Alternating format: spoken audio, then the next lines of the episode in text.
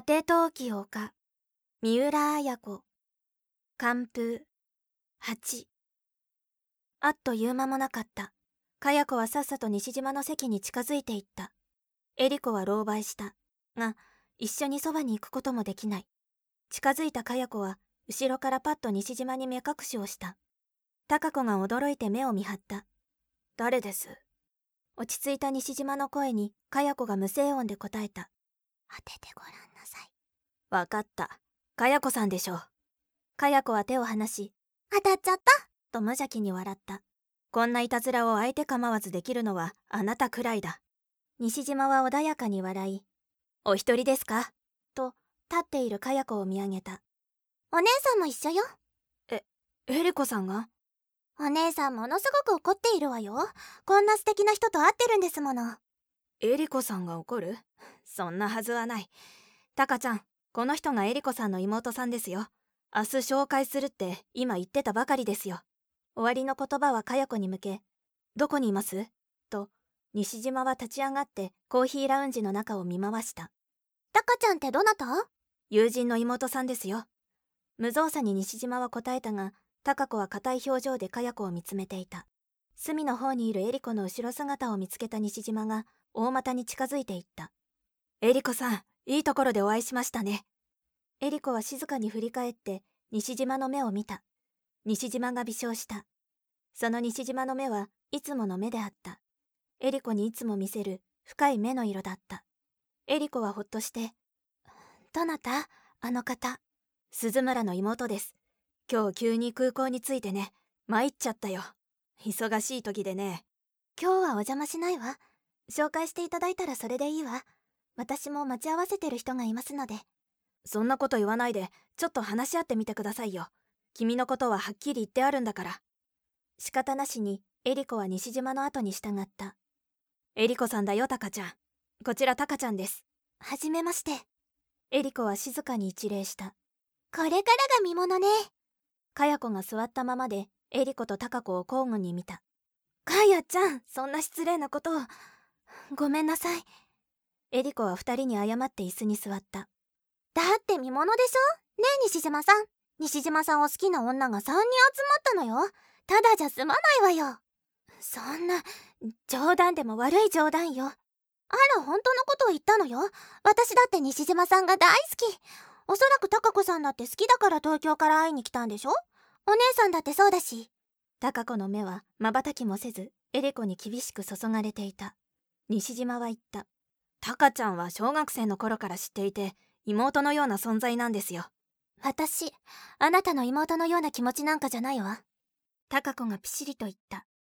それはかや子とはまた違った激しい誤調だった。全身で物を言っているような悲しいほどにひたすらな感じがあった。そうよね。妹のようななんてごまかされるの嫌よね。面白そうにかや子は口を出す。貴子はそのかや子を一別したが無視していったひろゆきさん私の部屋は610号室よ。立ち上がった貴子を見てかや子は両方の人差し指を拍手のように打ち合わせやるじゃないあなた！とふざけた。貴子は西島以外の2人を無視して去った西島さんごめんなさい。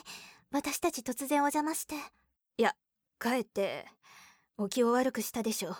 本当は貴子さんってあんな女性じゃないはずなんですかや子は両手を組んでニヤニヤした。かばうわねやっぱり。かばうわけじゃないけど調子が狂っちゃったんですよ彼女の。西島はちょっと吐息を漏らした。でも西島さん私にお礼を言ってよ。かや子はバッグの中からタバコを出して口に加えた。ベッドの中で金井はかや子にタバコを飲むことも教えたのだ。かや子はライターで火をつけながら流し目で西島を見私が現れなかったならお姉さんはあのままスッと帰るつもりだったのよあなたと彼女を見た時お姉さんの顔色が変わったわよ。かや子は煙を乱暴に吐き出しながら西島さんはっきりしてよ。私たち3人のうち一体誰を好きなのよ。私を好きな顔したこともあるし。君を？驚くことないわ。いつか旭山で私を抱き起こしたことを知っていて。倒れたかや子を抱き起こしたことは西島も覚えてはいる。あの時西島さん私のどこに触れたか知っている？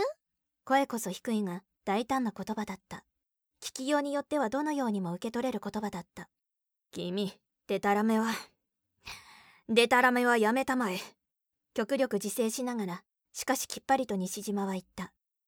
私は正直よデタラメは言わないわ。とにかく西島さんも男だっていうことよお姉さん。覚えててね。かやちゃん。かなえさんはもう来ないようね。帰りましょう。かなえさん？彼は初めから来ないわよ。私が待っていたのは西島さんたち二人なのよ。気がつかなかったのお姉さん。かや子は不意にイライラと言った。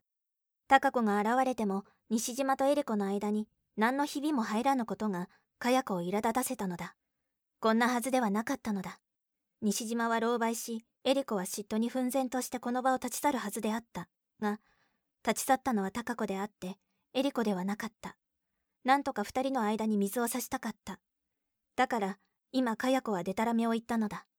西島が抱き起こしてくれたのは確かだった。がそれだけだった。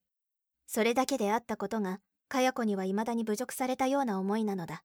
かやちゃんじゃあなたは西島さんたちがここに来ることを知ってたのよ。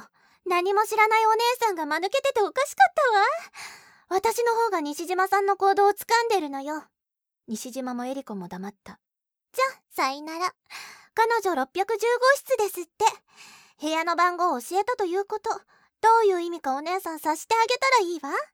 西島さんたちの邪魔をしない方がいいわ。かや子は言うだけ言うと立ち上がって出て行った。小説「果て陶器丘」集英社文庫。朗読七瀬真由。